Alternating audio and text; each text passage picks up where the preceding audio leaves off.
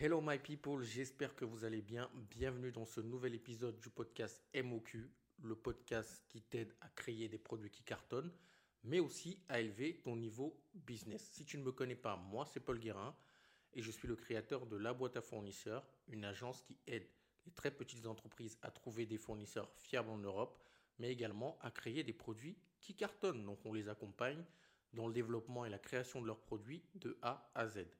Avant de commencer cet épisode, je vais te demander de nous aider à faire grandir cette chaîne en t'abonnant si tu aimes cette vidéo et si tu as appris des choses et de la partager, mettre un like également et la partager à quelqu'un qui pourrait en avoir besoin, quelqu'un à qui ça pourrait servir. Ce serait dommage de garder ce type de contenu uniquement pour toi.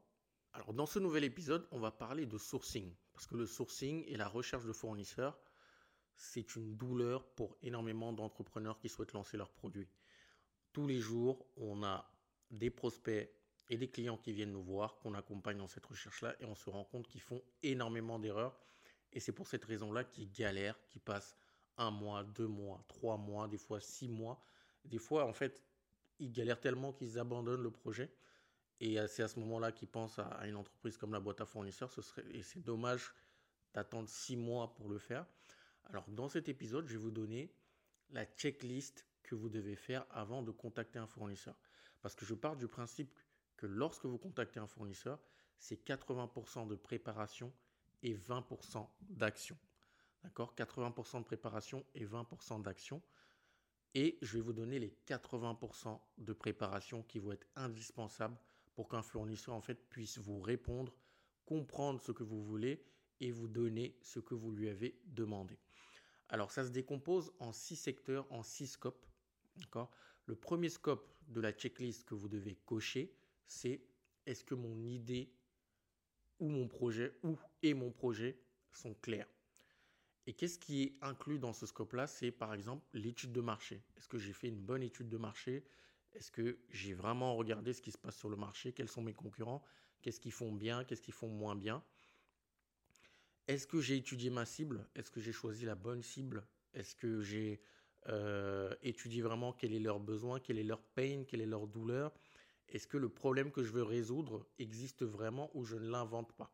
D'accord? Et ça, vous êtes obligé d'aller au contact de votre cible. La troisième chose, c'est est-ce que j'ai confirmé justement euh, euh, cette cible-là, ce besoin? Est-ce que j'ai, est-ce que ma proposition de valeur est correcte? Est-ce que ma proposition de valeur est claire? C'est-à-dire que mon futur consommateur ou le fournisseur que je vais consulter va comprendre exactement quelle est la finalité de mon produit, quel est le résultat qu'il doit apporter par la suite. C'est ça la proposition de valeur. Donc, dans la première étape, dans le premier scope, c'est est-ce que votre idée, votre projet sont clairs? Donc, avec l'étude de marché, l'étude de la cible, la proposition de valeur claire. Ensuite, on passe au second scope. Le second scope, ça va être la partie réglementation. Surtout si vous êtes dans des secteurs comme la food, la cosmétique, la parfumerie, la beauté en général, euh, vous devez énormément regarder la réglementation parce que dans la réglementation, euh, il y a des choses qui sont proscrites.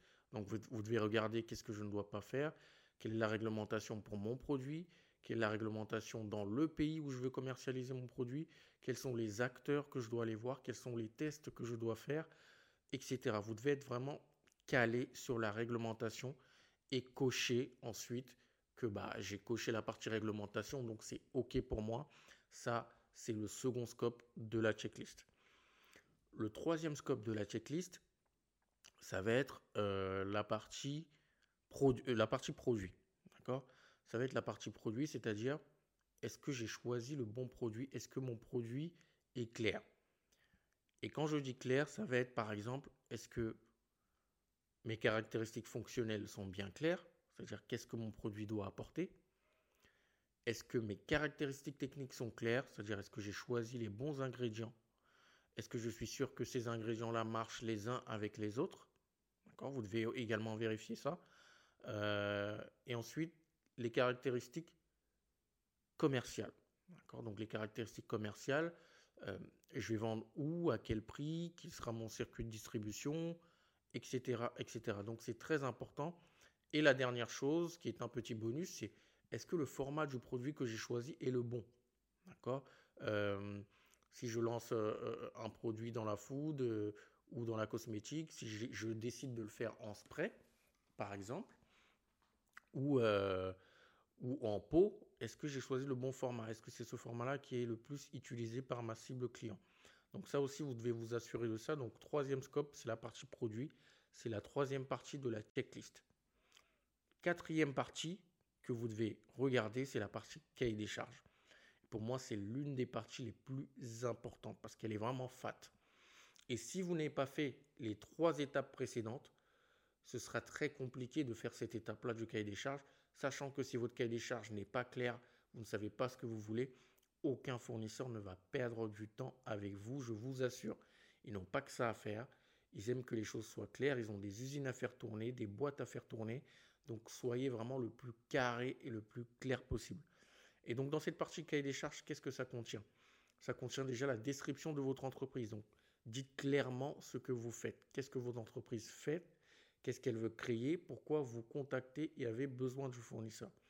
Ensuite, vous devez avoir tout ce qui est, bien évidemment, caractéristiques techniques, on en a parlé juste avant, euh, lieu de commercialisation, quelle est votre cible, euh, ensuite, quelles sont les quantités que vous voulez commander chez le fournisseur, euh, votre packaging, vous devez mettre, est-ce que, et quel type de service vous voulez également chez le fournisseur?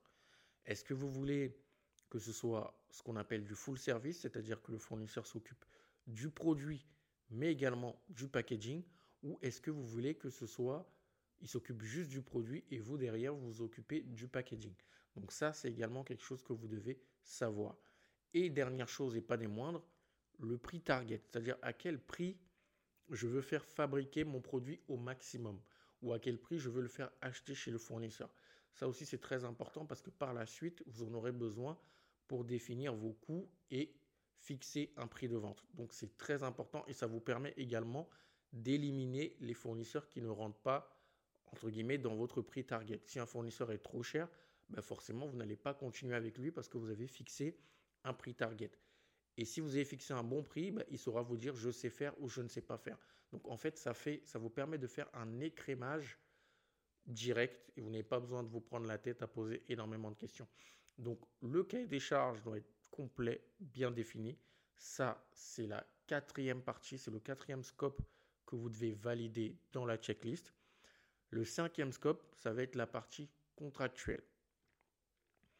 Avant de lancer euh, votre consultation chez les fournisseurs, surtout si vous faites euh, quelque chose qui est, comment dire, euh, qui revient de, qui tient de votre propre formule. Par exemple, si vous êtes dans la food, c'est votre propre recette. Dans la cosmétique, vous voulez développer votre propre formule. Euh, dans la mode, c'est votre propre design, ce sont vos propres dessins avec vos propres créateurs, designers et graphistes. Là, vous devez envoyer ce qu'on appelle un NDA, un contrat de confidentialité au fournisseur. Donc ça, c'est très important de le préparer au préalable avant de lui envoyer tout cahier des charges. D'accord? Ça, c'est la base. Ne le faites pas. Ça vous permet de vous protéger on ne sait jamais euh, contre vos concurrents, on ne sait jamais si un fournisseur malveillant diffuse en fait euh, vos designs à des concurrents. Et ça vous permet également d'être tranquille en fait. Vous avez signé un contrat avec le fournisseur, vous êtes sûr que les informations que vous lui donnez, elles restent uniquement chez lui. Pareil en termes de contrat, si vous souhaitez que vos concurrents ne travaillent pas avec le même fournisseur que vous, parce que bah, ça peut être un risque, vous pouvez faire ce qu'on appelle un contrat d'exclusivité. D'accord? Vous rédigez un contrat d'exclusivité, il y a des avocats qui le font, euh, vous le rédigez et vous le soumettez au fournisseur, et ensuite vous négociez avec lui pour qu'il puisse le signer. Comme ça, bah, deux concurrents ne travaillent pas dans la même usine, on ne sait jamais les technologies peuvent aller de l'un à l'autre, et c'est comme ça que vous pouvez vous faire bouffer par votre concurrent. Donc ça, c'est la cinquième et avant-dernière checklist, enfin scope à checker. Le dernier scope à checker, c'est la partie fournisseur. La partie fournisseur, c'est quel type de fournisseur je vais sourcer, je vais consulter. Est-ce que je me suis informé sur ces fournisseurs-là? Est-ce que je sais quels sont leurs MOQ Où est-ce qu'ils sont situés? Où est leur usine de production? Euh, Est-ce qu'ils ont, euh, comment dire, des... Euh, est-ce qu'ils sont des certifications, etc., etc. Donc ça, vous devez avoir l'info au préalable. Avoir rédigé votre mail, Parce qu'il y a une structure à un mail si vous voulez qu'un fournisseur vous réponde, si vous voulez avoir 80% de chances qu'un fournisseur vous réponde, il y a une structure à adopter lorsque vous faites un mail de consultation. Mais ça, on en parlera dans, une prochaine, euh, dans un prochain épisode où je vous donnerai la structure que moi j'utilise lorsque je contacte les fournisseurs. Et pareil, vous devez avoir tous vos documents prêts avant d'envoyer votre mail, vos cahiers des charges, vos contrats aux fournisseurs. Si vous suivez ces six étapes-là, si vous checkez ces six étapes et que c'est OK, je vous assure que vous aurez 80 à 90% de chances d'avoir des réponses des fournisseurs que vous allez consulter. D'accord? Et un gros pourcentage. Je le sais, ça fait très longtemps que je suis dans le milieu, ça fait très longtemps que je le fais, ça fait bientôt 10 ans. Euh, et je peux vous assurer que j'en ai fait des erreurs. J'ai vu des clients faire des erreurs et je sais maintenant ce qui fonctionne et ce qui ne fonctionne pas. Mais j'ai une très bonne nouvelle pour vous parce que cette checklist-là, je l'ai mise en commentaire. Donc j'ai créé une checklist qui vous aidera lorsque vous allez créer votre produit à consulter les fournisseurs. Donc vous pouvez la télécharger gratuitement. D'accord? Elle est dans la description. Vous téléchargez et ça vous permettra d'être sûr et de checker tous ces points-là avant de consulter un fournisseur pour avoir le maximum de réponses et trouver les meilleurs fournisseurs pour créer votre produit. Voilà ce que je voulais partager avec vous dans cet épisode. J'espère que cet épisode vous a plu et surtout que vous avez appris des choses. Ça, c'est le plus important. On se retrouve la semaine prochaine pour un nouvel épisode. Si tu as aimé cet épisode, mets un like, abonne-toi, partage cet épisode à quelqu'un qui pourra en avoir besoin. Prenez soin de vous, prenez soin de vos proches. On se dit à la semaine prochaine. C'était Paul. Ciao.